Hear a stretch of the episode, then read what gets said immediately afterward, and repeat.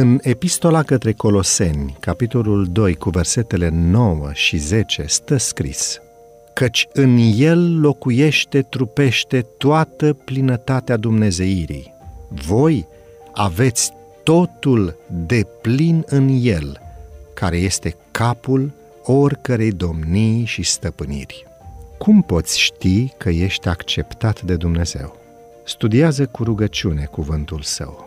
Nu-l lăsa la o parte pentru nici o altă carte.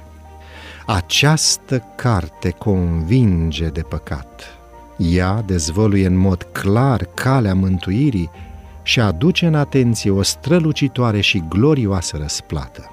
Îți descoperă un mântuitor deplin și te va învăța că doar prin îndurarea lui nemărginită poți primi mântuirea. Nu neglija rugăciunea tainică, personală, căci aceasta este sufletul religiei.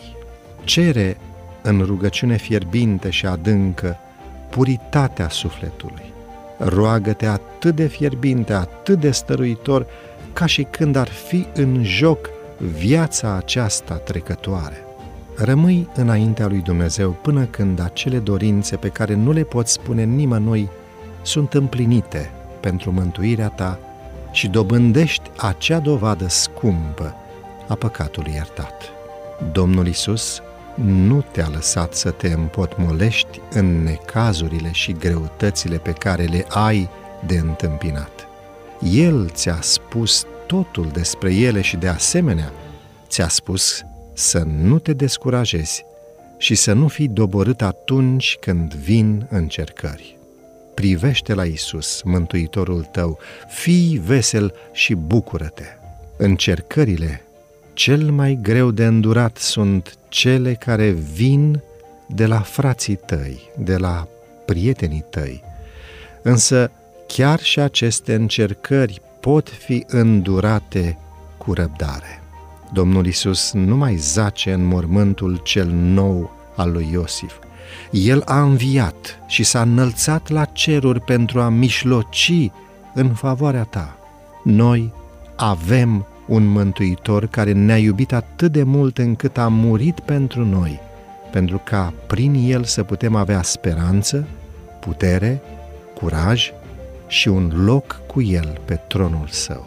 El poate și vrea să te ajute ori de câte ori îl soliciți.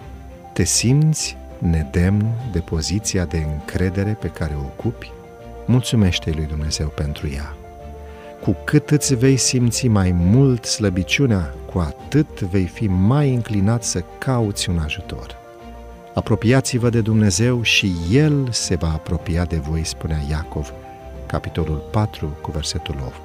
Domnul Iisus dorește ca tu să fii fericit, să fii vesel. Vrea ca tu să faci tot ce poți cu priceperea pe care ți-a dat-o. Apoi, să ai încredere că Domnul te va ajuta și îi va scoate în cale pe cei care te vor ajuta să-ți duci poverile.